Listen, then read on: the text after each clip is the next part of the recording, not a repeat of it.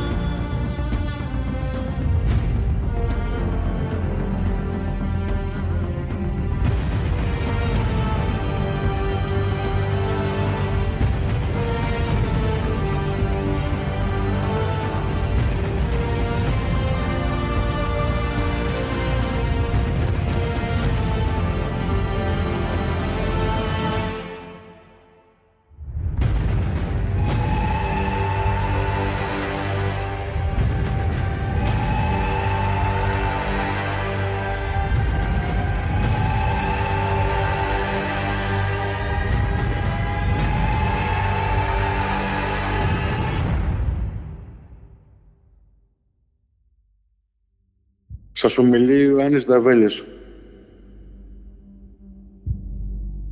Σήμερα, αγαπητοί μου ακροατές,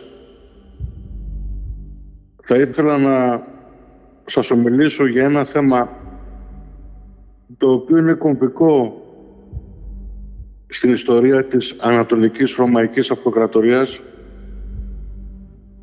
και δι των Βυζαντινών Ελλήνων προγόνων μας.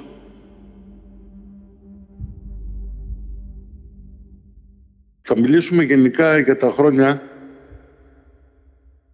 τα ύστερα της Λατινοκρατίας, για τον Μιχαήλ τον 8ο τον Παλαιολόγο και γενικότερα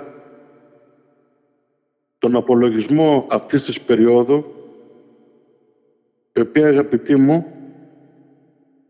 είναι και το λυκοφως του Βυζαντίου. Η τελευταία προσπάθεια για επανασύσταση, παύλα παλαινόρθωση, της Ανατολικής Ρωμαϊκής Αυτοκρατορίας.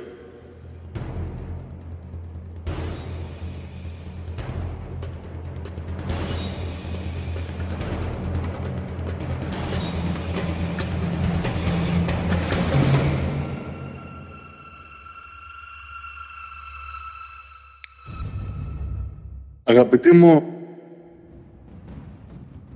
όπως είχαμε προαναφέρει,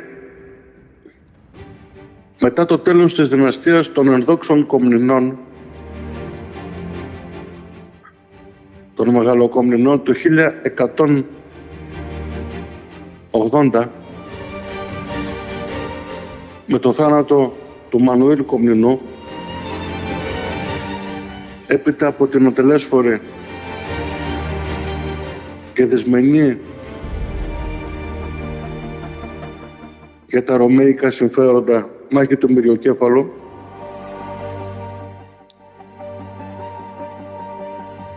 και την οριστική απώλεια της ενδοχώρας της Μικρασίας, στο θρόνο ανέβηκε ο Ανδρόνικος Κομνηνός. Για να μην πλατιάσω, για τον Ανδρόνικο έχω μιλήσει σε παλιότερη εκπομπή. Είχε πάρα πολλά κακά, όμως έκανε και δύο καινοτομίες μέσα στην κακία που εξέπρεπε εξωτερικά ο χαρακτήρας του,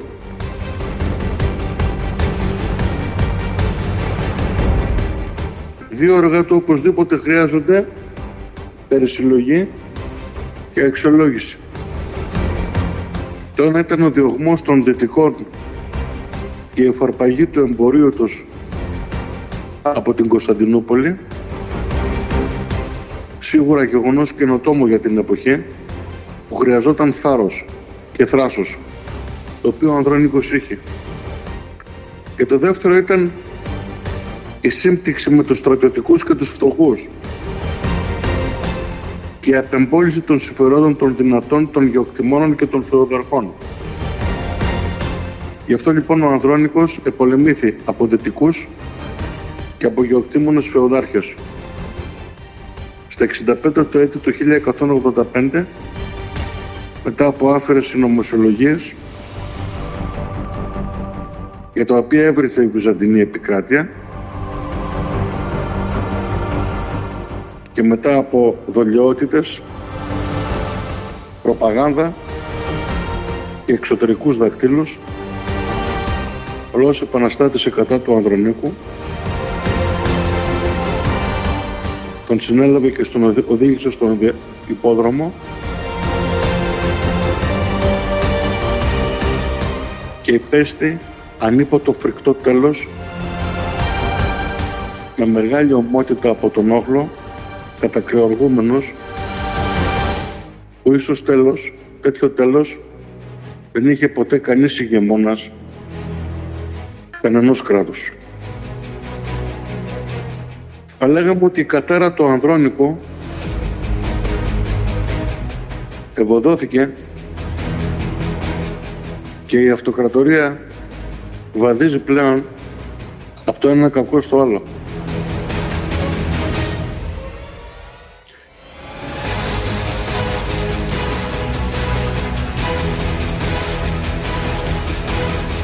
Αφού ο όχλος δεν σεβάστηκε ούτε το λιψανότο, τα ίχνη του λιψάνοτο, αφού τον είχαν κρεμάσει ανάποδα και του κάναν ό,τι φρικτά μπορεί να σκεφτεί ο ανθρώπινος νους, επακολούθησε η δυστυχής, θλιβερή, ανάξια, ανακόλουθη, τυποτένια δυναστεία των Αγγέλων.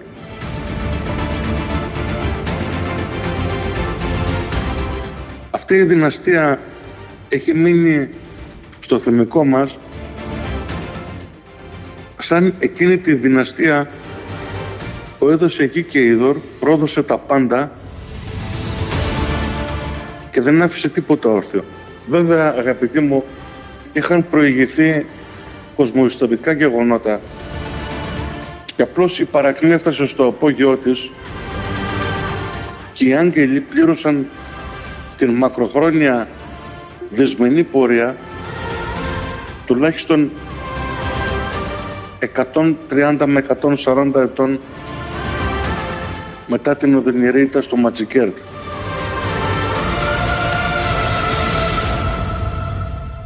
Η αρχή του τέλους ήταν προδιαγεγραμμένη.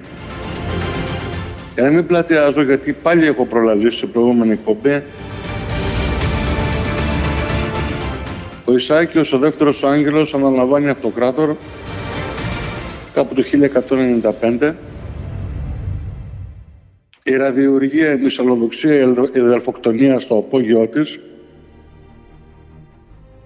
η Βυζαντινή εσωστρέφεια, διπλωματία στο απόγειό της επίσης, η μηχανογραφία στο απόγειό της. Ο Ισάκειος Άγγελος εκτοπίζεται και εκθρονίζεται από τον αδερφό του και φυλακίζεται μαζί με το γιο του Αλέξιο. Ο αδερφός τον ανεβαίνει στην εξουσία και αναγορεύεται αυτοκράτορ Κωνσταντινούπολος ως Αλέξιος Τρίτος.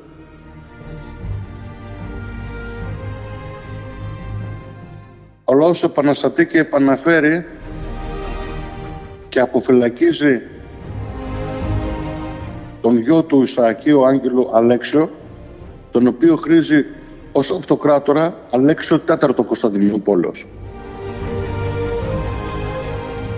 Ο Ισαάκιος Άγγελος στο μεταξύ έχει δολοφονηθεί.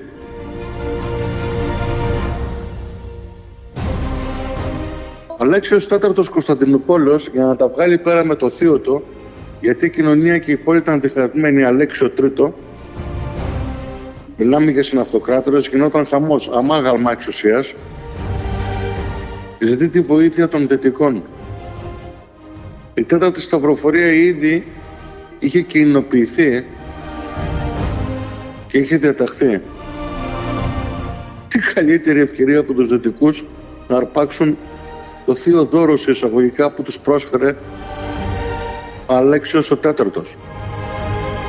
Από το 1203 ως τις 12 Απριλίου του 1204 και αφού κατασκηνώσαν έξω από τα τείχη της Κωνσταντινούπολεως σαν δίθεν στάση και για να βοηθήσουν τον Αλέξιο τον Τέταρτο να πάρει την νόμιμη εξουσία από τον αδερφό του πατέρα του Αλέξιο τον Τρίτο,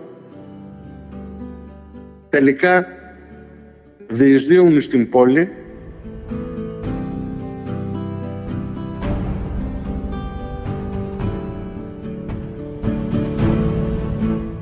οι κάτοικοι παρατεταγμένοι στην αρχή με τους άρχοντες τους δέχονται ως φίλους, τους επικεφαλείς τους άρχοντες του Βαλδουίνου της Φλάνδρας, του Γουλιέλμο Βιλεαρδουίνο, το Βονιφάτιο το Μομφερατικό και το Δόγη Δάνδολο της Βενετίας. Αυτοί λοιπόν οι επικεφαλείς των Φράγκων μαζί με άλλους ευγενείς παρήλασαν στην πόλη και ενώ ξαφνικά οι Βυζαντινοί τους παραδίδουν την πόλη, αυτοί δεν αποδέχονται την παράδοση και αποδίδονται επί τριημέρο σε ανίποτες, λαιλασίες, βιοπραγίες, σύλληση περιουσιών, βιασμούς, δολοφονίες, απαγχωνισμούς αρένων που προστάτευαν τις παρθένες κόρες και διχατέρες, οι αδερφές. Σύλληση της Αγίας Τράπεζας στην Αγία Σοφία από μία πόρνη, την οποία έβαλαν να χορέψει. Μουλάρια μπήκαν και έκαναν επικριτικά προϊόντα στο ιερό. Δεν σεβάστηκαν τίποτα. Η άλωση από τον Μωάμεθ οχριά μπροστά σε αυτά που έγιναν 250 χρόνια πριν. Τελικώς κατατομήθηκε η αυτοκρατορία, αφού πριν πρέπει να σημειώσουμε ότι ο λαός επαναστατημένος, γιατί δεν παραδόθηκε ποτέ, καθαρεί στο ενδιάμεσο τον Αλέξιο τον Τέταρτο ως συνωμότη και προδότη των Δυτικών και τον απαγχωνίζει. Εστέφει αυτοκράτορα τον ψευδοαλέξιο Αλέξιο τον Πέμπτο ή Μουρτσούφλο.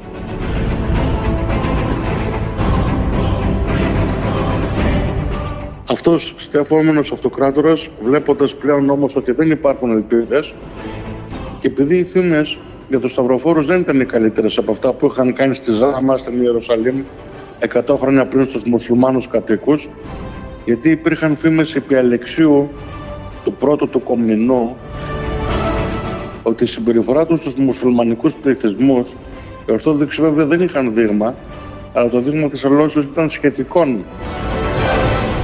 Τους αιχμαλώτους λοιπόν μπορεί και να τους βράζουν ακόμα και να τους είχαν προσβρώσει. Ακόμα και κανιβαλισμοί μετά από βρασμό μουσουλμανόπαιδων περιγράφοντο. Δεν ξέρω αν αυτά ήταν ιστορικές ακρότητες ή αν πράγματι, γιατί άλλες εποχές πράγματι γίνανε αυτές οι ομότητες. Αμφιβάλλοντας λοιπόν και ο Μουρτσούφλος για την τύχη του, ο Αλέξιος ο Πέμπτος, αλλά και ο Ιωάννης Λάσκαρης, ο συναυτοκράτορας, γιατί η πόλη και πάλι ήταν διχασμένη, στην Κωνσταντινούπολη, του οίκου των Λασκαριδά, φεύγουν και οι δυο, αφού ενώ βγάλαν πατριωτικό λόγο εις το πλήθος, για νέα αντίσταση το πλήθος αρνήθηκε να αντισταθεί. Ένας πήγε στη Νίκαια και έκανε την αυτοκρατορία της Νίκαιας και ο άλλος χάθηκε ό,τι μπορούσε να πάρει.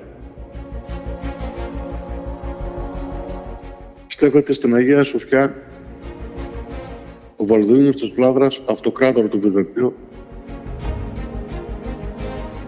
και η αυτοκρατορία κατακαιρματίζεται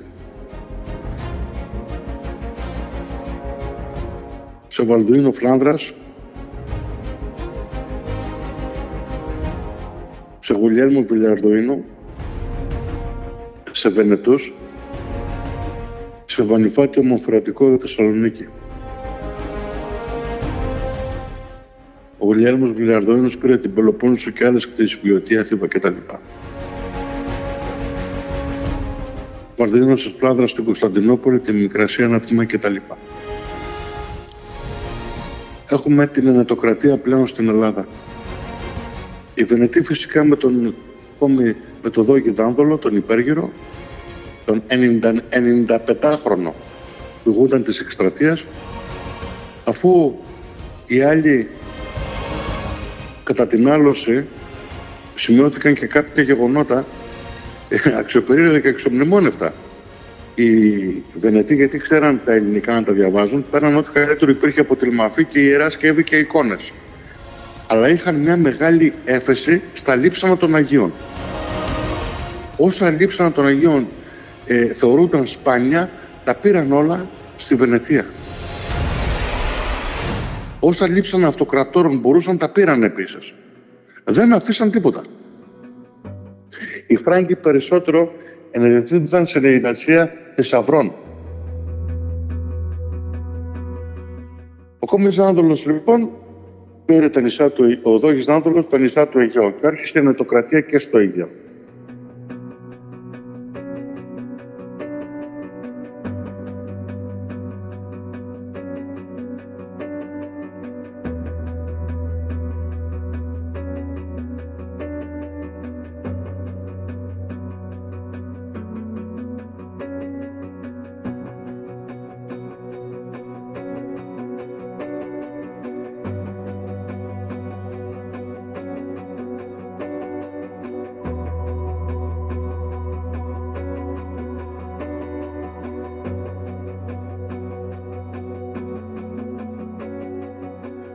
Η Ελλάς και η Βυζαντινή Έλληνες αντιστάθηκαν από την πρώτη στιγμή.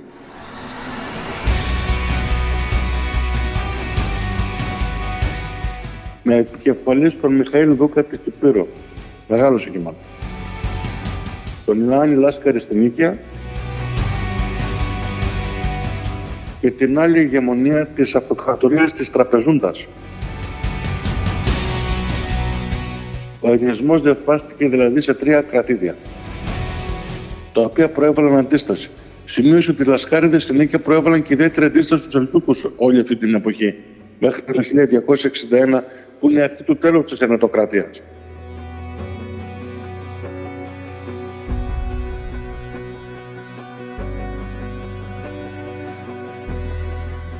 Ο πληθυσμός ποτέ δεν ανέχθηκε τους Καθολικούς, ο ντόπιος. Δεν παράτησε ποτέ το Ορθόδοξο δόγμα, αυτά που είχε μάθει στα σχολεία και στις εκκλησίες. Οι αντιδράσεις του πληθυσμού έναντι των καθολικών επισκόπων και της εγκαθίδρυσης της ενετοκρατίας πολλές φορές ήταν βίαιοι. Τα επεισόδια έναντι των αντιμαχοπαίνων θυμίζουν τις ομότητες ανάμεσα στα Ναπολεόντια στρατεύματα και στην Ισπανική Αντίσταση, περίπου το 1800.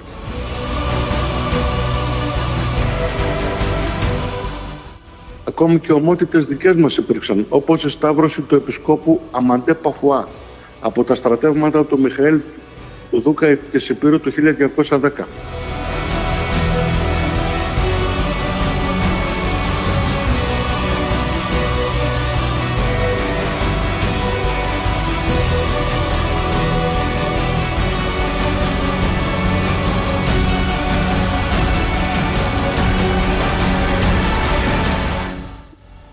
Όλη αυτή την περίοδο μέχρι το 1961 η ενετοκρατία δεν φρόντισε ούτε να πολλαπλασιάσει τις δυνάμεις της, ούτε έκανε σοβαρότατη προπαγάνδα πλην της Κρήτης για να πολλαπλασιαστεί το καθολικό φρόνημα. Το μόνο που κατάφερε ήταν η μεικτή γάμη, πολλές φορές, από τους οποίους προήρθαν οι λεγόμενοι γασμούλοι, τους οποίους περιπεκτικά ονομάζαν οι Γρεκοί, δηλαδή οι πρόγονοί μας, ως τους επιγόνους της επιμιξίας Λατίνων και Ελλήνων. Έτσι τους αποκολούσαν περιφρονητικά. Μετά από 55 περίπου έτη, ανετέλει, αγαπητοί μου, το άστρο ενός σοβαρού στρατιωτικού άντρα, του Μιχαήλ του 8ου του Παλαιολόγου.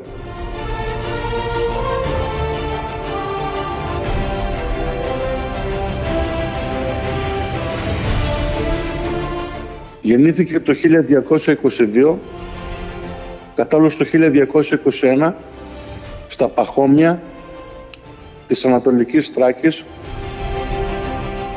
Παχωμερίτης δηλαδή. Ο πατέρας του Ανδρόνικος, η μάνα του Θεοδόρου Παλαιολογίνα, του 1222, κατάλληλος 1221, και ονομαζόταν διπλοπαλαιολόγος λόγω της κοινής καταγωγής των γονιών του από το γένος Παλαιολόγων, και μάλιστα οι γονείς του ήταν τρίτα ξαδέρφια.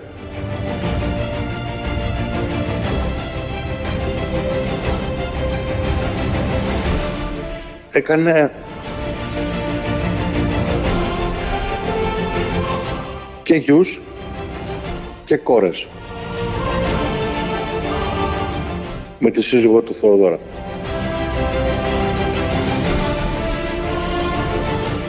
Η γη ήταν ο Ανδρόνικος, που μετά έγινε αυτοκράτορα Ρωμαίων,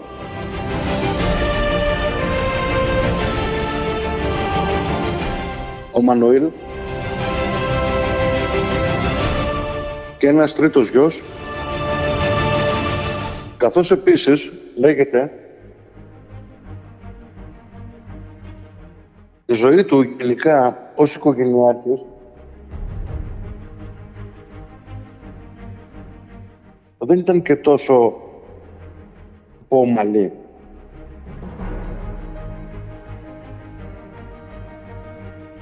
Όπως είπαμε, εκτός από τους τρεις γιους, ο ένας έγινε ο μετέπειτα αυτοκράτορ Ρωμαίων, ο Ανδρόνικος, ο δεύτερος. Ο Μανουήλ που πέθανε βρέφος. Και ο Κωνσταντίνος, που έγινε μέχρι δεσπότης, είχε αρκετές κόρες. Τέσσερις νομιμές και δύο νόθες. Οι ψευδοκόρες. Οι νόμιμες σίγουρα ήταν, πότε θυμούμε, η Ειρήνη, η Άννα, η Θεοδόρα, η Ευδοκία, και οι νόθες του κόρες ήταν η Μαρία με την Εφροσύνη.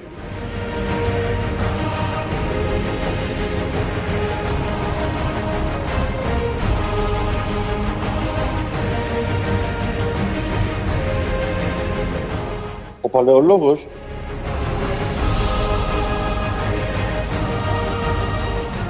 ήταν ικανότατος στρατιωτικός.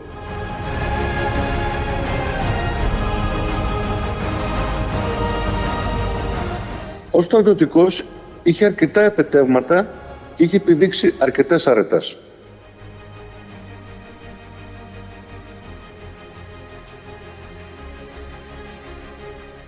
Συμβασίλεψε με τον ανήλικο Ιωάννη Τέταρτο Λάσκαρη ως αυτοκράτορ, γιατί ακόμη ο επίγονος του οίκου των Λασκαριδών της Αυτοκρατορίας της Νίκαιας, που ήταν η νόμιμη απόγονη της Βυζαντινής δυναστείας, δεν μπορούσε να αναλάβει την εξουσία.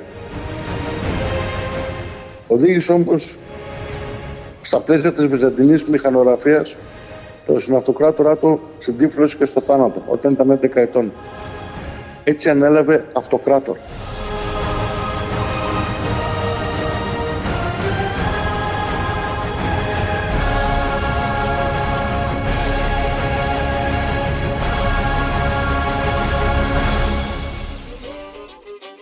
Ως αυτοκράτορ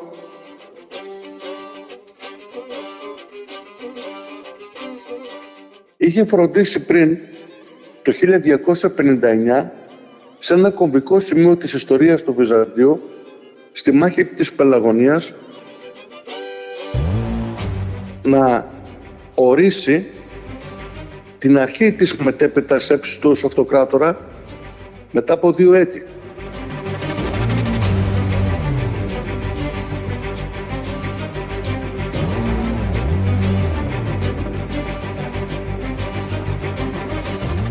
Στη μάχη της Πελαγωνίας, αγαπητοί μου, που επισυνέβη το 1259, στην πεδιάδα της Πελαγωνίας, κοντά στο πρίλο από της σημερινής Καστοριάς, συνεκρούστησαν τα στρατεύματα του δεσπότη της Υπήρου, ο οποίος είχε συμμαχίσει με τον Γουλιέλμο Βιλεαρδουίνο της Πελοποννήσου,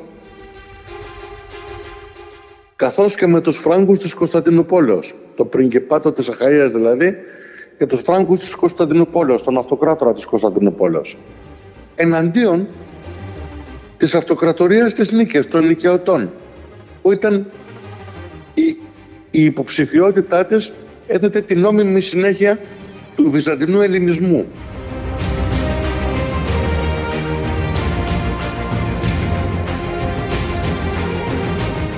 Αρχηγός των ελληνικών στρατευμάτων ήταν ο Μιχαήλ Παλαιολόγος.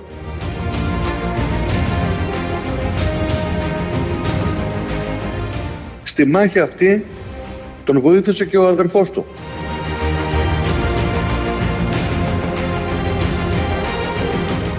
Εκτός από τα νικαιώτικα στρατεύματα, δηλαδή τα μικρασιατικά, τα ελληνικά, είχε βοήθεια Γερμανών, Ούγκρων τοξωτών, Βουλγαρών, Σέρβων, 2.000 Τούρκων κομμανών μισθοφόρων και μερικών Βλάχων. Από την άλλη πλευρά είχαμε τα ελληνικά στρατεύματα του δεσπότη της Υπήρου, όσο και να σας φαίνεται παράδοξο, τους Φράγκους της Κωνσταντινούπολης, τους Λατίνους, το πριγκιπάτο της Αχαΐας και τον Νίκο Χόνσταόφεν του βασίλειου της Σικελίας, οι οποίοι έριζαν από τότε για την κατάκτηση του Βυζαντίου και για την έναρξη μιας πέμπτης ιερής σταυροφορίας, για την επανάκτηση της Κωνσταντινούπολεως από τους δυτικούς. Η σύγκρουση ήταν σφοδρή στην πεδιάδα της Πελαγωνίας. Οι Ούγγροι τοξότες κατόρθωσαν να εξολοθρεύσουν τους κατάφραχτους βαρύς Φράγκους υπείς και οι απώλειες των Φράγκων είναι βαρύτατες. Περίλαμπρη νίκη για τα νικαιώτικα στρατεύματα. Κομβικής σημασίας η μάχη της Πελαγωνίας για τον Ελληνισμό. Εκαθιδρύεται πλέον επίσημα ως άτυπος ηγέτης της αυτοκρατορίας ο Μιχαήλ Όδος. Σε 2 χρόνια λοιπόν από τότε, έχοντας δώσει εντολές το 1261 τον στρατηγό Αλέξιο Στρατηγόπουλο, ο οποίος με 800 άνδρες δρούσε τότε στην περιοχή της Θράκης. Τον είχε λοιπόν Μιχαήλ δώσει το δικαίωμα να παρακολουθεί την κινητικότητα των Λατίνων στην Κωνσταντινούπολη. Από πληροφορίες, το καλοκαίρι του 1261 ο Αλέξιος, και ενώ είχε στη διάθεσή του έξω από τα τείχη της Κωνσταντινούπολεως στις 13 Ιουλίου μόνο 60 υπείς, μαθαίνει ότι θα το ανοίξουν την πύλη της πόλεως το βράδυ, Έλληνες. Πράγματι, το ανοίγουν την πύλη των τυχών, εισέρχεται με 50 υπείς, η λατινική φρουρά άφαντη και ο στόλος, σε κάποιες αψημαχίες στην Προποντίδα, και καταλαμβάνει την Κωνσταντινούπολη. Ο ελληνικός πληθυσμός τον δέχεται με ιαχές, ζητοκραυγές, και οι Φράγκοι σπέβδουν να φυγαδευτούν.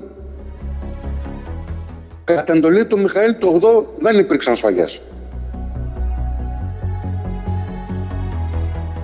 Στις 15 Αυγούστου του 1261 και μετά από 57 έτη στην Αγία Σοφία τελείται ξανά, σύμφωνα με το Ορθόδοξο δόγμα, η επανάκτηση της βασιλεύουσας και η στέψη του, του Μιχαήλ του 8ου του Παλαιολόγου ως αυτοκράτορα των Ρωμαίων. Η συγκίνηση είναι βαθύτατη στο λαό.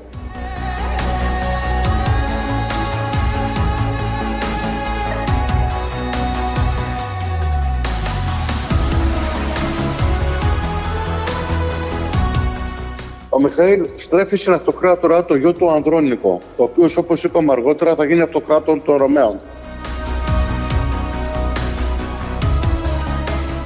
Ο Μιχαήλ αμέσως κατάλαβε ότι το κράτος, η αυτοκρατορία, ήταν σε παντελή κατάπτωση και οι στιγμές είναι κομβικές και ιστορικές. Ο Μιχαήλ καταλαμβάνει το 1262 τη Μεσημβρία και την Αγχέλο στη Μικρασία. Ήτι λοιπόν το Βυζάντιο κατέχει το βορειοδυτικό μέρος της Μικρασίας.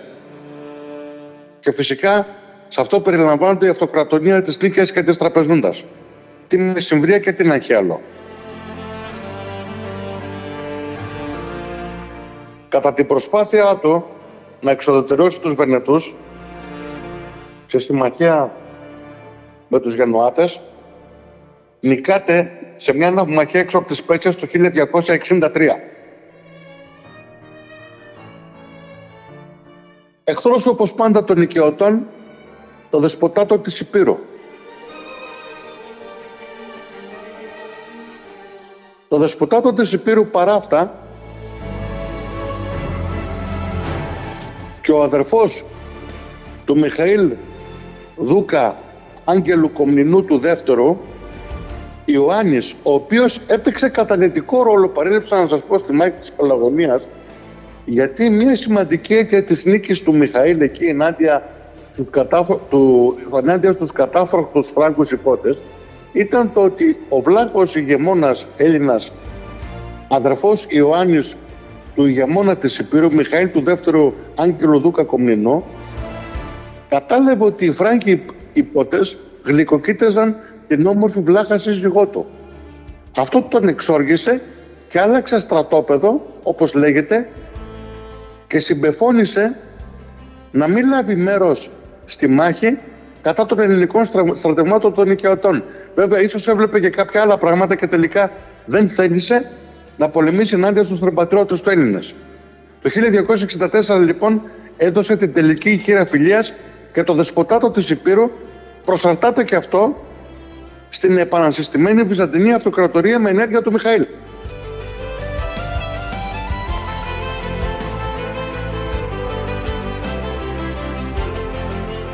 Το 1266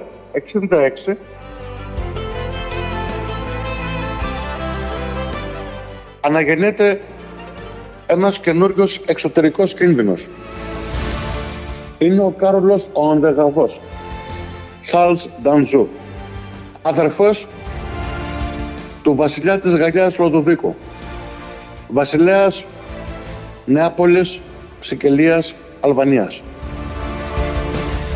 Αυτός ο άνθρωπος, ο θρασίτατος, θαραλέος, ματαιόδοξος, σκληροτράχυλος, έταξε ως διαχρονική προσπάθεια της ζωής του να κατακτήσει το Βυζάντιο. Ο κίνδυνος είναι θανάσιμος για την επανασυστημένη αυτοκρατορία εκ νέου. Ο Μιχαήλ καταλαβαίνει ότι στα δυτικά έχει πλέον έναν καινούριο εχθρό που ονομάζεται Κάρολος ο Ανδεγαβός.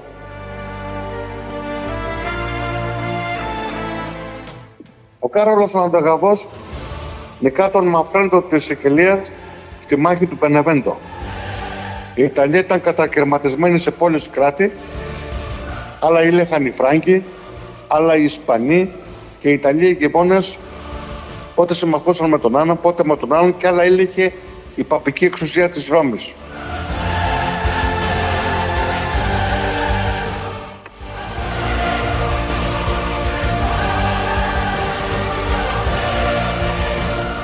Το 1968 ο Μιχαήλ, επειδή έβλεπε πολύ μπροστά και πάντα είχε το θέμα της προγνώσεως πρώτερο στην εποχή του,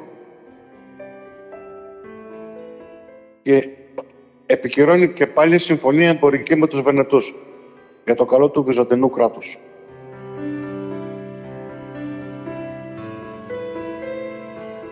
Το 1272 κάνει συνθήκη με τους Τατάρους Μογγόλους της Χρυσής Ορδής, γιατί πλέον η πληροφόρηση για τη Μικρασία ότι έπεται η ισοπαίδωση των Σελτζούκων και η επιδρομή των Μογγόλων ήταν ακρεφνής.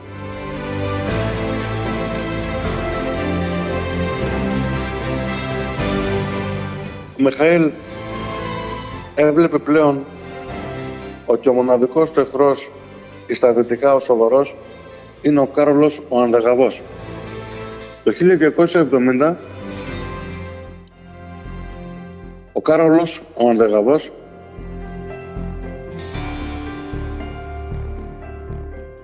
εκστρατεύει ενάντια στην Τινησία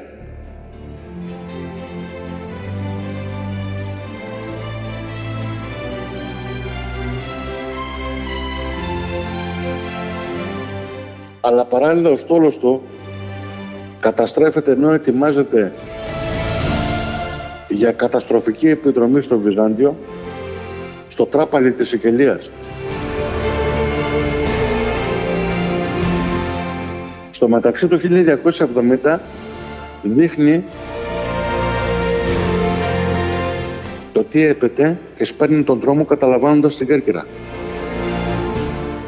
Όταν καταστράφηκε μετά από μερικούς μήνες ο στόλος του στο Τράπανι, οι Βυζαντινοί και ο Μιχαήλ θεώρησαν ότι είναι και πάλι η επέμβαση της Παναγίας της Οδηγήτριας, η οποία κατέστρεψε τον εχθρό και τον αφόπλησε, και όλο αυτό ήταν επωφελές για το λαό μας. Ο Μιχαήλ, αγαπητοί μου, θεώρησε ως μόνιμη πολιτική του εσωτερικά ότι πρέπει να ακολουθήσει κάποια συγκεκριμένα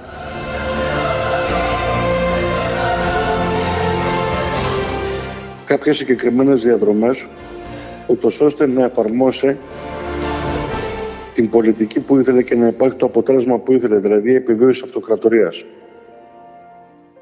Οικονομικά εξουθένωσε τους αδυνάτους,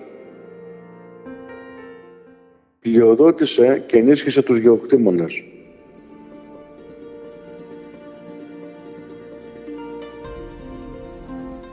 Επένδυσε πάρα πολλά χρήματα για τη δημιουργία μισθοφορικού στρατού ισχυρού, αφαιρώντας τον πλούτο των φτωχών. Αυτό ήταν μια αιμονή, μια ιδεολειψία του. Δεν μπορούμε να κρίνουμε τα γεγονότα πάντως μετά από τόσους αιώνες. Μια άλλη του ισχυρά πεποίθηση ήταν ότι έπρεπε να δώσει υποταγή στο φιλιόκβε το καθολικό δόγμα, ο ίδιος και ο γιος του και ο λαός, για να βοηθήσει ο Πάπας, Ουρβανός ο Τέταρτος, στην εξολόθρευση του θανάσιμου κινδύνου του Καρόλου του Ανδεγαβού, για να μην γίνει ποτέ πέμπτη σταυροφορία. Ήθελε να ερημίσει δηλαδή τους δυτικούς, εκλατινάζοντας το ορθόδοξο πλήμνιο του λαού μας.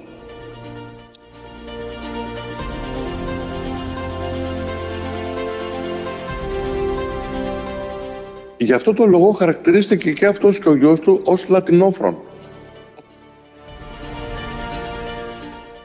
Ο Πατριάρχης Αρσένιος από την αρχή της βασιλείας του Μιχαήλ του 8ου του Παλαιολόγου ήταν αντίθετος με την πολιτική του αυτοκράτορα. Οι οπαδοί του Πατριάρχη, δηλαδή μιλάμε για με άλλη μια φορά περίπου 180 χρόνια πριν την άλωση, για ενωτικούς και ανθενωτικούς. Ονομάστηκαν αρσενιστές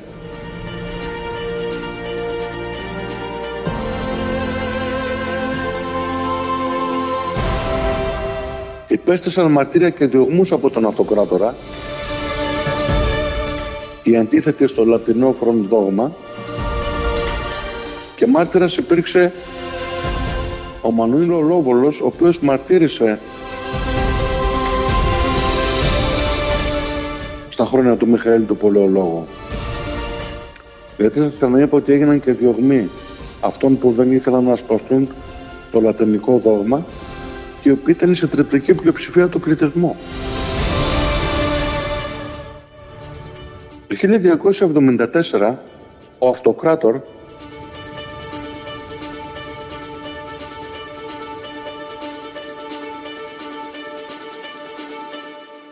στέλνει εκπρόσωπό του, τον Γεώργιο Ακροπολίτη, στη Λιόν για να συνάψει με τον Πάπα, Ουρβανό τον Τέταρτο, την Ένωση των Εκκλησιών. Πράγματι, οι δικοί μας ασπάζονται το καθολικό πιστεύω, δημιουργείται το λεγόμενο σύμφωνο Τσέρκο,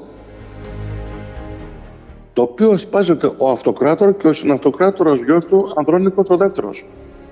Θυμηθείτε την ημερομηνία και τον τόπο Λιόν, Γαλλίας,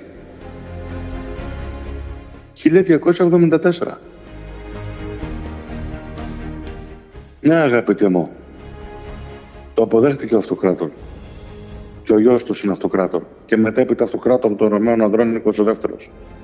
Ο λαός δεν το αποδέχτηκε ποτέ. Ο Πατριάρχης Ιωάννης Βέκος, ο παδός του αυτοκράτορος, έσπευσε να αποδεχτεί το λατινικό δόγμα. Όλος ο λαός εναντιώθηκε και δεν το αποδέχθη ποτέ. Δεν συμβάδιζε η ιδέα που είχε ο Μιχαήλ ότι για να ξαναναστηθεί το κράτος του έπρεπε να μονιάσει με τους πρώην διώκτες του και να συμφιλειωθεί τουλάχιστον προσωρινά μαζί τους, απεμπολώντας το ορθόδοξο δόγμα. Ό,τι είχαν μάθει οι Ρωμοί, Βυζαντινοί, Έλληνες προγονείς μας στα σχολεία και στην Εκκλησία, δεν το απεμπόλησαν για μια ακόμη φορά, αγαπητοί μου. Όμως, αγαπητοί μου, μην κρίνουμε και μονοπολικά και τον αυτοκράτορα.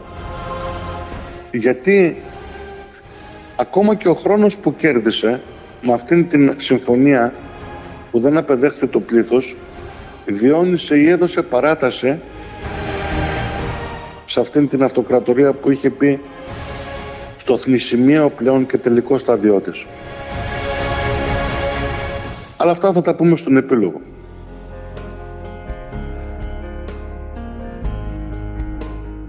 Ο Μιχαήλ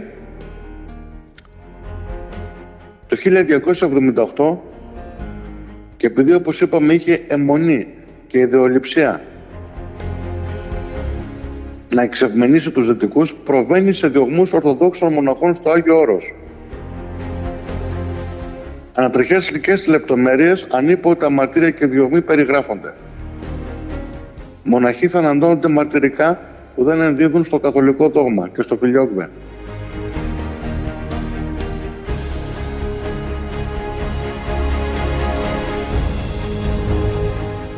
Αγαπητοί μου, όμως, ο εχθρός από την δυτική πλευρά της Μεσογείου περίμενε σαν ιένα. Ο Κάρολος ο Ανδεγαβός είναι παρόν. Είναι παρόν και υπάρχει η παραφιλολογία εντονότατη από κατασκόπους ότι ετοιμάζεται να εκστρατεύσει ενάντια στην Κωνσταντινούπολη.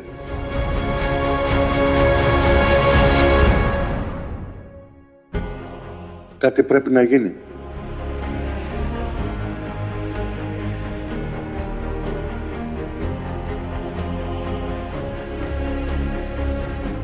Ο αυτοκράτορ λοιπόν αποφασίζει ότι πρέπει να χρησιμοποιήσει όλη τη διπλωματική βυζαντινή μηχανογραφία για να καταστρέψει το θανάσιμο αντίπαλό του.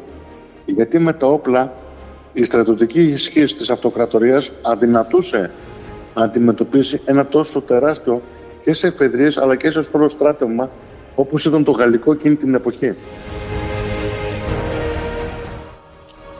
Να μην ξεχνάμε ότι είχε πεθάνει ο βασιλιάς Λουδοβίκος και ο Κάρολος ο Ανδεγαβός δρούσε ως μοναδικός μονάρχης του οίκου των Καπετιδών στη Γαλλία.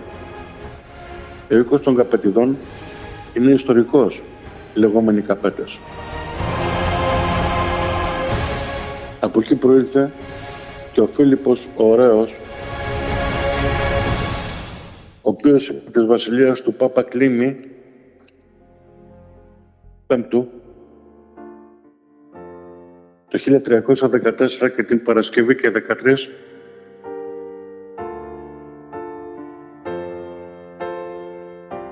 αφού τους οδήγησε σε μαρτύρια από το 1307 και σε φυλακίσεις, έκαυσε και εξολόθρευσε πλήρως τους Μαΐτες Ιππότες και τον Μέγα Μαγιστράτος, κατηγορούντας τους, ίσως και ψευδός, για ανίποτες και ευδέλιγμες πράξεις. Αυτό ως παρένθεση. Ο Ανδεγαβός λοιπόν Τσάρλς Ντανζού ετοιμάζεται να προελάσει στο Βυζάντιο.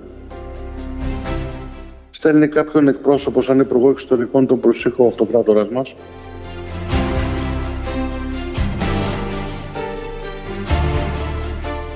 να προσεγγίσει της Ευρωπαϊκάς Αυλάς.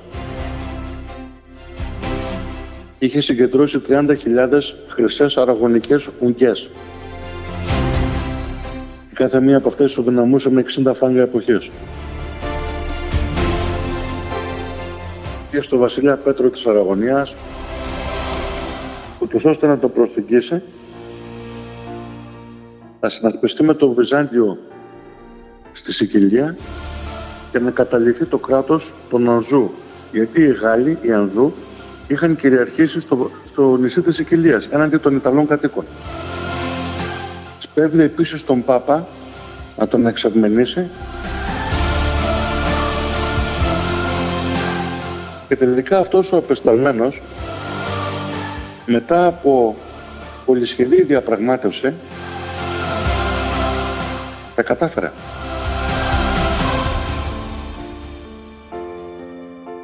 Η βυζαντινή διπλωματία και μηχανογραφία κινητοποίησε τον Πέτρο της Αραγωνίας και Καστήλης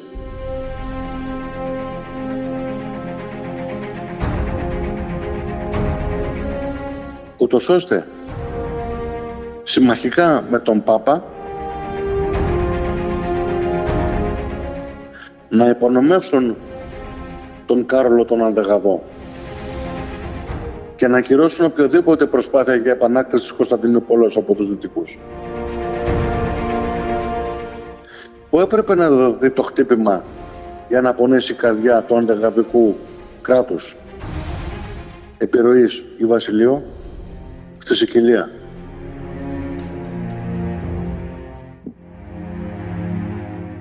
Σικυλία. 30 Μαρτίου του 1282. Δευτέρα του Πάσχα. Βράδυ. Παλέρμο. Και Πανόρμο. Στον Αγιό της Αγίας Τριάδας υπάρχει λειτουργία στα καθολικά. Σε μια ταβέρνα πιο κάτω, Γάλλοι στρατιώτες διασκεδάζουν. Μέσα είναι και ντόπιοι. Ο Γάλλος Λουχίας Ντρό τολμά να ασελγήσει και πιθανόν να βιάσει τη σύζυγο ενός ντόπιου. Ο Σικελός τον μαχαιρώνει. Οι Σικελοί μέσα στην ταβέρνα αφηνιάζουν και σκοτώνουν όλους τους Γάλλους στρατιώτες που βρίσκονται μέσα. Ως χήμωρος και ως αστραπή, έξω στους δρόμους του Πανόρμο, χτυπούν, βγαίνει ο κόσμος στους δρόμους, ενώ οι καμπάνες χτυπούν αφηνιάζοντας, προαναγγέλλοντας και τη Δευτέρα του Πάσχα, αλλά παραλλήλως και τη γενική εξέγερση κατά των κατακτητών Γάλλων.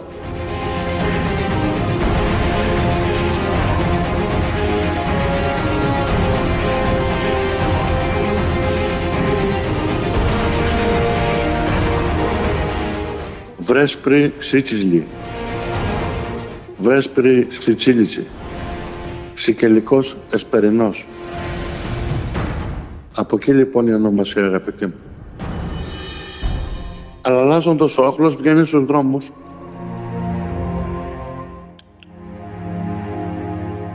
Εκτός από ένα σημείο Βρέπριτσα,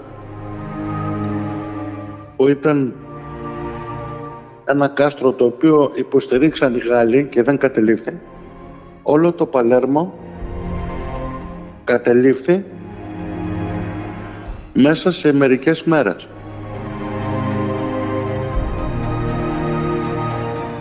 Εξολοθρεύθησαν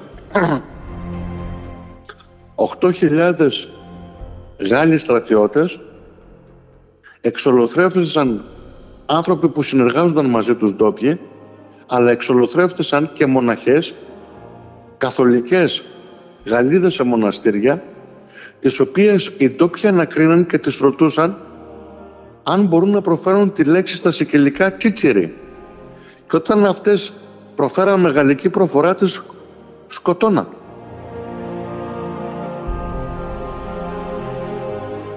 Ένα αμάλαγμα δηλαδή 8.000 νεκρών μέσα, αγαπητοί μου, περίπου σε 6 εβδομάδες που διοίκηση εξέγερση και πήρε σάρκα σωστά σε όλη τη Σικελία τελικά.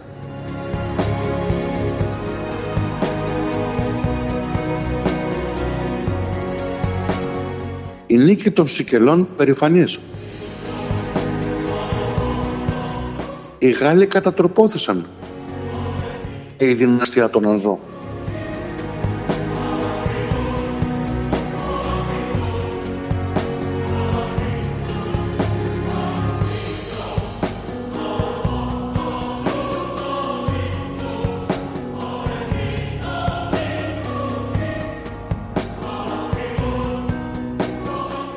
Οι ομότητες που διεπράχθησαν κατά το Σικελικό Εσπερινό είναι μεγάλες.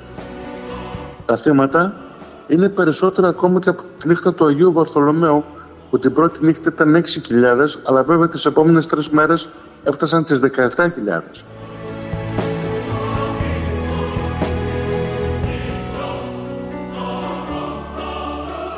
Μόνο η Μεσίνη στη Σικελία, που την κατήχε η Ιταλική οικογένεια Ρίζο, δεν ενέδωσε στην επανάσταση κατά των Γάλλων κατακτητών.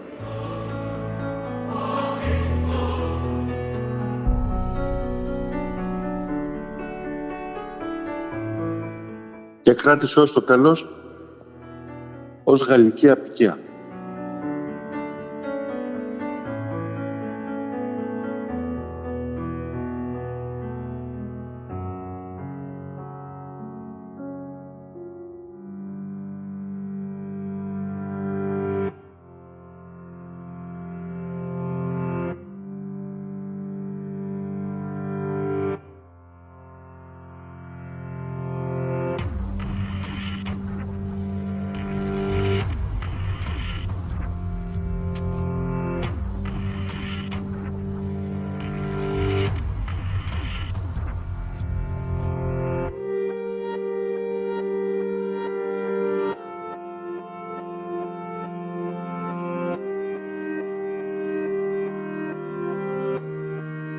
Ο λαός, ξεσηκωμένος, αδράτοντας στους δρόμους αξίνες, λόγχες, οτιδήποτε είχε, πόναζε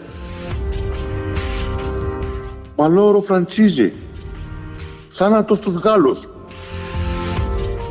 και ούρλιαζε.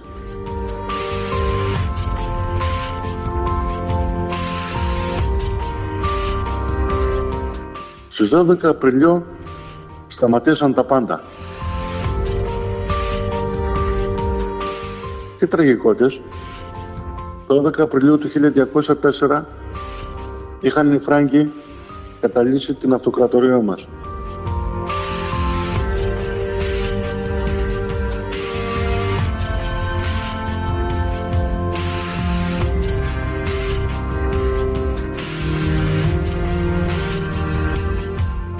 Ο ίδιος ο Κάρολος ο Ανδεγαβός δεν μπόρεσε μετά από αυτό το πλήγμα να ξαναεπιτεθεί στο Βυζάντιο, απόλυσε σημαντικότατο μέρος της δύναμής του και της κυριαρχίας του και κατέπεσε σε θλίψη. Δεν μπόρεσε επίσης να εκπονήσει οποιοδήποτε άλλο σχέδιο, γιατί το 1284 πέθανε. Και αυτός ο θανάσιμος εχθρός εξέλιψαν. Το 1282 όμως, αγαπητοί μου, μετά και την νίκη επί του Ανδεγαβικού κράτους, εξέλιψε και ο δικός μας αυτοκράτορ. Στις 12 κάπου το Δεκέμβριο, στις 11 Δεκεμβρίου από ό,τι θυμόμαι, του 1282, σε ηλικία 58-59 ετών. Το τραγικό μου, αγαπητοί μου, είναι ότι ο αυτοκράτορ Μιχαήλ ο Παλαιολόγος μεταφέρθηκε από το γιο του Ανδρόνικο το δεύτερο Παλαιολόγο στην αυτοκράτορα και μετέπειτα αυτοκράτορα, στα παχώμια της πατρίδας του, της μοναδικής Ανατολικής Θράκης, και τάφη ως Λατινόφρον. Δεν έγινε κηδεία με το ορθόδοξο δόγμα. Ο αυτοκράτορα, αγαπητοί μου, υπήρξε μισητός για το λαό του. Οποιοςδήποτε σε αυτό το λόγο θέλησε να επιβάλλει το λατινικό φρόνημα, απέτυχε.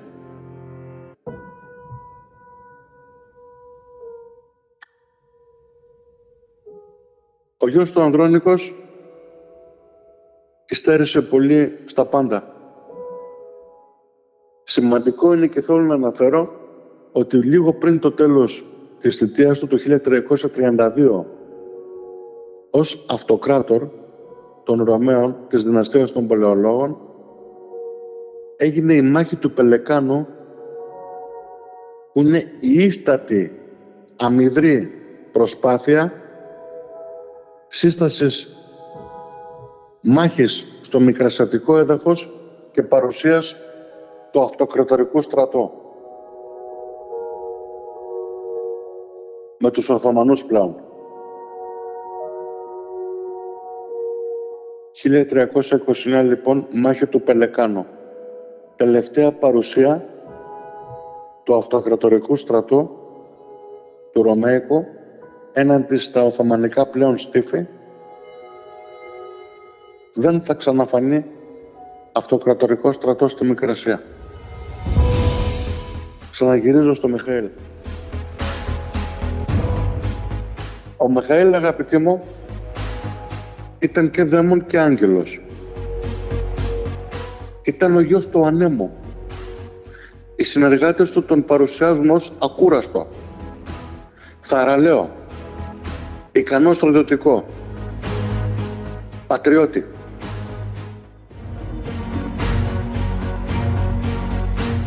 Άνθρωπο ο οποίος είχε τεράστια ικανότητα στην πρόληψη και στην πρόγνωση. Φιλόδοξο.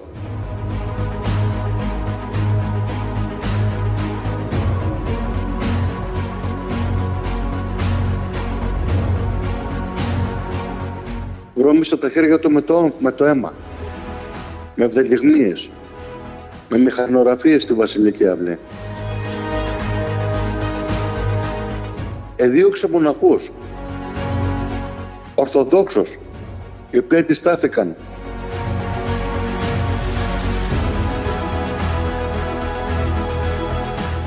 Όμως, αγαπητοί μου, ξέρετε, είναι πολύ εύκολο να κρίνουμε έναν ηγεμόνα μετά από 800 χρόνια. Είναι πάρα πολύ δύσκολο, αλλά και αντικειμενικό, να πούμε στο μικροσκόπιο της εποχής, αλλά και τελικά να δούμε συνολικά και αθρηστικά όλες οι ενέργειες του ηγεμόνα τι πρόσφεραν στο Βυζάντιο. Αυτός ο άνθρωπος, λοιπόν, που παρόλα αυτά έχει κατοχυρωθεί με το επώνυμο ο Ελευθερωτής.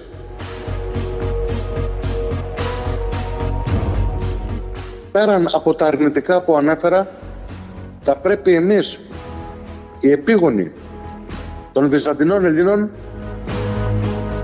και με όλα τα αρνητικά του να τον ενθυμούμεθα ως εξής. Αυτός ελευθέρωσε την Κωνσταντινούπολη μας. Αυτός επανασύστησε την Ρωμαϊκή Αυτοκρατορία. Μέρος της Μικρασίας, ομοριάς με το δεσποτάτο του Μιστρά, τον οποίο έκανε πρωτεύουσα του Μοραίος και στον οποίο ήκμασε η παλαιολόγια οικογένεια. Η Θήβα, η Βιωτία, όλο το δεσποτάτο της Υπήρου, η Μακεδονία και η Θράκη, μέρος της Βουλγαρίας και της Αλβανίας, νησιά του Αιγαίου, ξανατέθηκαν στην κυριαρχία της Ανατολικής Ρωμαϊκής Αυτοκρατορίας, η οποία ήγγιζε και πάλι στα χρόνια του τα 11 εκατομμύρια ψυχές. Και η Κωνσταντινούπολης στα χρόνια του ήγγιξε τα 150.000 με 200.000 πληθυσμό.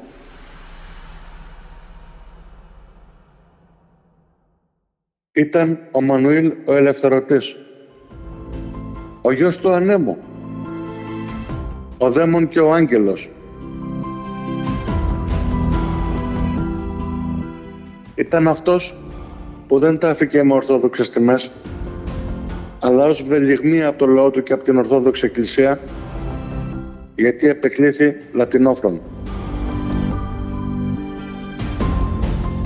Ήταν ο άνθρωπος που παραμέλησε βέβαια τον κίνδυνο των Σελτζούκων, επί, να σας πω και την αλήθεια, περίπου από τη βασιλεία του μέχρι και το τέλος της σταμάτησαν για να υπάρχουν, γιατί κάπου το 1282 έχουμε και την ίδρυση του χαλιφάτου των Οσμανλίδων, δηλαδή του Οθωμανικού κράτους που οξολόθρευε τους Σελτζούκους. Από εκεί και μετά τα γεγονότα είναι γνωστά για το τι σήμαιναν Σελτζούκοι και για το τι Οθωμανοί, που τελικά εξελίχθηκαν σε ένα θανάσιμο εναγκάλισμα για μας, για ό,τι είχε απομείνει από εμάς τη Μικρασία, και δεν ήταν τόσο ευγενείς και τόσο γαλουχημένοι αραβογενώς όσο οι Σελτζούκοι. Μειονέκτημα λοιπόν του Μανουήλ η υποτίμηση του τουρκικού κινδύνου και η όρθωση όλων των δυνάμεων προς τα δεσμάς. Άφησα τελευταίο κάτι, αγαπητοί μου. Το μέγιστο πλεονέκτημα, ελάττωμα για άλλους, αλλά πολιτικά το μέγιστο χάρισμα. Τη μηχανογραφία στη διπλωματία. Ο Μιχαήλ ήταν ίσως ο μεγαλύτερος διπλωμάτης Έλλην όλων των εποχών. Δρούσε διπλωματικά πριν τον κεραυνό. Τα σχέδια του ήταν στρατηγικά.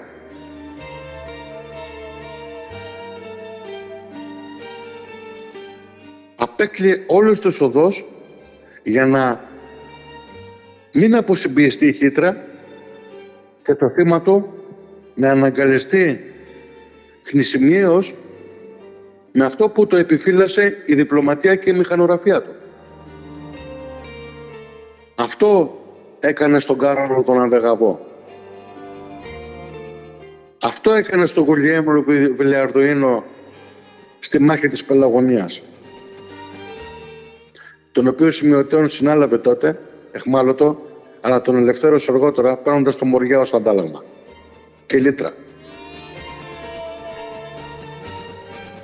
Όλες τις ενέργειες δείχνουν έναν διπλωμάτη και έναν μηχανογράφο, ο οποίος για τα Υπουργεία Εξωτερικών όλων των χωρών, καθώς για τους προξένους και τους ακολούθους όλων των χωρών, θα έπρεπε οι ενέργειές του να είναι πρωτόκολλα, να είναι παραδείγματα προς διδαχή για την επικράτηση της διπλωματίας έναντι των όπλων ακόμα και του ισχυροτάτου αντιπάλου.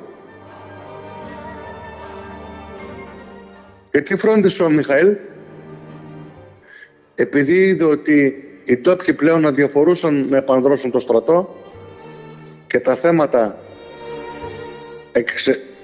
εκμηδενιστήκαν Θεσσαλίας, Μακεδονίας, Θράκης, Μικρασίας, δεν υπήρχαν πλέον. Αλλά βέβαια και ο ίδιος έβαλε το χέρι του να εξολοθρεύσει πλήρως τους Ακρίτες. Φρόντισε να έχει έναν υπέρογκο μισθοφορικό στρατό, ο οποίος όμως ήταν καλά εκπαιδευμένος και μαζί με αρκετούς νοικιάτες είχε αρκετά καλά αποτελέσματα στην αποτρεπτική ισχύ, όπως φανήκε στη μάχη της Πελαγωνίας, όπου για πρώτη φορά και τελευταία οι Βυζαντινοί, ας το πούμε έτσι, παρότι συνεπικουρούνται από αρκετούς άλλους, επικράτησαν έναντι των καταφράχνων υποτών, οι οποίοι μέχρι τότε διατείνονταν ότι όταν έβλεπαν Βυζαντινούς αντιπάλους τους θεωρούσαν ανδρίκελα και υποβαθμισμένους πολεμιστές. Θεωρούσαν ότι είχαν την απόλυτη περιοχή λόγω των ύπων τους, των τεραστίων και υψηλών, λόγω των όπλων τους και λόγω της πανοπλίας ιδιαίτερα, η οποία υπηρέσχε σφόδρα της Βυζαντινής Θωρακίσεως εκείνη την εποχή.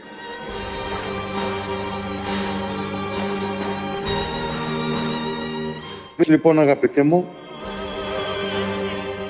ως σημερινοί Έλληνες θα θυμούμεθα αυτά τα γεγονότα και αυτή την περίοδο ως το λυκοφός, ως την τελευταία προσπάθεια για την παλινόρθωση από έναν άνδρα ο οποίος θαύτηκε ατιμασμένος από το έθνος του, από το γένος. Αναρωτιέμαι αν πρέπει τελικά η ιστορία μετά από τόσα χρόνια να τον κρίνει τόσο αρνητικά όσο τον έκριναν οι συμπατριώτες μας τότε. Αφού περιγράψαμε όλα τα γεγονότα σε αυτό το αφήγημα, σας καλώ να δώσετε μόνοι σας την απάντηση, η οποία δεν θα είναι ιδιαίτερα δύσκολη. Να ενθυμούμεθα λοιπόν όποτε μπορούμε τον Μιχαήλ, τον 8ο, τον Ελευθερωτή. Σας ευχαριστώ, αγαπητοί μου.